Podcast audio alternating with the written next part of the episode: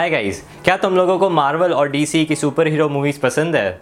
क्योंकि यार, मुझे तो पर्सनली बहुत ज़्यादा पसंद है। मैं ना हमेशा से मार्वल और डीसी को फॉलो करते आ रहा हूँ। इनफैक्ट मुझे बहुत टाइम तो ऐसे ही लगता है कि सारी जितनी भी मार्वल और डीसी की मूवीज़ है, वो काइंड ऑफ़ एक सेम चीज़ पे ही बेस्ड है सारी। स्टिल हम उन मूवीज़ को बहुत ज़्यादा पसंद करते हैं। पर आज हम जिस मूवी की बात कर रहे हैं, उसका नाम है अनब्रेकेबल एंड ये मूवी बहुत ज़्यादा ही डिफरेंट सुपर हीरो मूवी है। एक्चुअली ये मूवीज़ जो सुपर हीरो मूवीज़ की लिस्ट होती है, उसमें बहुत ही ज़्यादा ग्राउंडेड है। इस मूवी में ना तो कोई ज़्यादा एक्शन सीन्स हैं ना कि कोई ज़्यादा भारी भरकम एक्शन सीक्वेंसेस हैं। इस मूवी का बस एक छोटा सा मोटिव रहता है। कि एक आदमी है जिसको अपनी लाइफ का पर्पस ढूंढना होता है। जो वो अपने बारे में बचपन से सोचता आ रहा है। पर उसको कभी ये क्लियर हो ही नहीं पाता कि वो एक्चुअली है क्या। यार ओरिजिनली ये मूवी मास्टर है। मतलब इस मूवी में कुछ भी कॉपीड नहीं लगता है। सब कुछ तुम्हारे लिए बहुत ज़्यादा डिफरेंट होगा। इनफैक्ट इसकी फिल्मोग्राफी भी बहुत अच्छी है। सो so, अनब्रेकेबल एक सुपर हीरो मूवी है। एंड इस मूवी के फॉर्मेट को एक बहुत ही ज़्यादा dramatic as well as thriller format में बनाया गया है। ये स्टोरी बेस्ड है जेम्स डन के ऊपर, जो कि एक्चुअली एक सिक्योरिटी गार्ड रहता है। वो एक दिन ट्रेन में ट्रैवल कर रहा होता है एंड उसका एक बहुत ही ज़्यादा हॉरिफिक एक्सीडेंट हो जाता है ट्रेन का। एक्सीडेंट के बाद, जब वो हॉस्पिटल में उसकी आँख खुलती है तो उसको पता चलता है कि वो लोन सर्वाइवर है पूरे एक्सीडेंट का। मतलब उसके अलावा सारे लोग मर चुके हैं उस एक्सीडेंट में, पर वो अकेला ज़िंदा बच जाता है। इनफैक्ट उसको कोई भी स्क्रैच नहीं आता पूरी बॉडी में। ये देख के आसपास के लोग एज वेल एज डॉक्टर्स बहुत ज़्यादा शॉक्ड रहते हैं, क्योंकि उनको बिल्कुल उम्मीद ही नहीं थी कि इस एक्सीडेंट में भी कोई बच सकता है। जिस टाउन में जेम्स डन रहता है, उसी सेम टाउन में एक और बंदा रहता है, जिसका नाम रहता है एलिजा प्राइस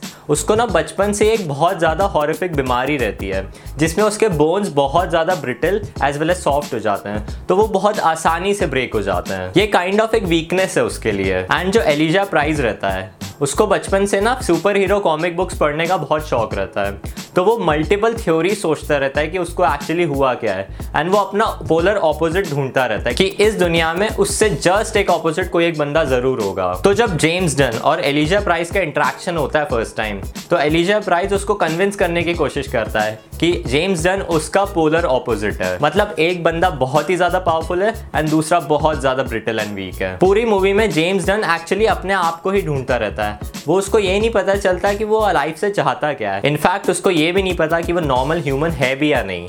क्योंकि वो बहुत ज़्यादा ही पावरफुल रहता है। ऑल्सो इस मूवी में एक और बहुत बड़ा सरप्राइज़ एलिमेंट है जो कि ऑलमोस्ट मूवी के एंड में ही पता चलता है। एंड वो चीज़ को देख के आई वॉज़ रियली शॉक्ड कि यार ऐसा भी कुछ हो सकता है। लाइक like, ये मूवी ना 20 साल पहले आई थी एंड मैंने अभी कुछ दिन पहले ही देखी इस मूवी को।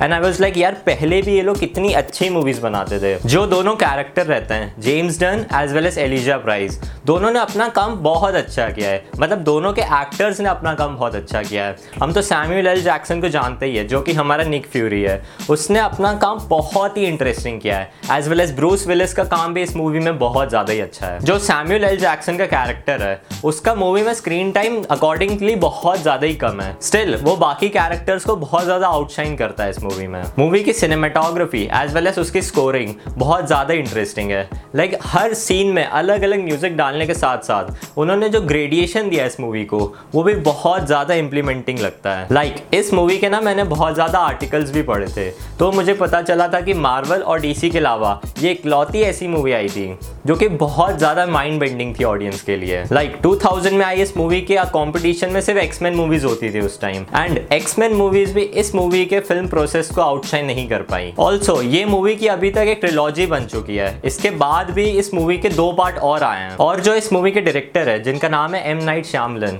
उनका काम इनकी सिनेमाटोग्राफी बहुत ज़्यादा ही अच्छी है। लाइक like, तुम्हें फील ही नहीं होगा कि तुम इतनी पुरानी मूवी देख रहे हो। मूवी में बहुत ज़्यादा नाइट शॉट्स भी है। इनफैक्ट ऐसे भी बहुत सीन्स है जिसमें उनको villain as well as hero के फेशियल एक्सप्रेशन को बहुत अच्छे से कवर करना था। एंड वो भी तुम बहुत ज़्यादा इंटरेस्टिंगली वे में देख सकते हो। इस मूवी ने कंप्लीटली सुपर हीरो यूनिवर्स को पलट के रख दिया है। लाइक मोस्ट ऑफ़ द लोगों ने। इस सुपर हीरो मूवी के जॉनर से रिलेटेड कोई मूवी नहीं देखी होगी। बहुत ही गिनती के लोग होंगे जो ऐसी मूवीज़ को फॉलो फॉलो करते हैं और जिन्होंने मूवी देखी होगी। तो यार, ये एक must watch super hero movie है एंड इसको तुम्हें बिल्कुल मिस नहीं करना चाहिए। अनब्रेकेबल में बहुत ज़्यादा माइंड ट्विस्टिंग टर्न है। तो यार, अगर तुम्हें ऐसी माइंड प्लेइंग मूवीज़ बहुत ज़्यादा पसंद है तो प्लीज़ आज ही इस मूवी को देखो। मूवी की कास्ट मूवी की एक्टिंग मूवी का डायरेक्शन मूवी का स्टोरी मूवी की स्क्रीन प्ले मूवी के एक्शन सीक्वेंसेस भले इसमें बहुत ज़्यादा कम है बट स्टिल बहुत ज़्यादा वर्थ इट है। देखो भाई, देखो। इनफैक्ट इसके आगे के दो पार्ट भी और देखना। मुझे तो बहुत अच्छी लगी। एंड तुम्हें कैसी लगी? उसको कमेंट्स में लिखना ज़रूर। ठीक है guys that's all the review for today and मैं तुम्हें मिलूँगा अगले वीडियो में।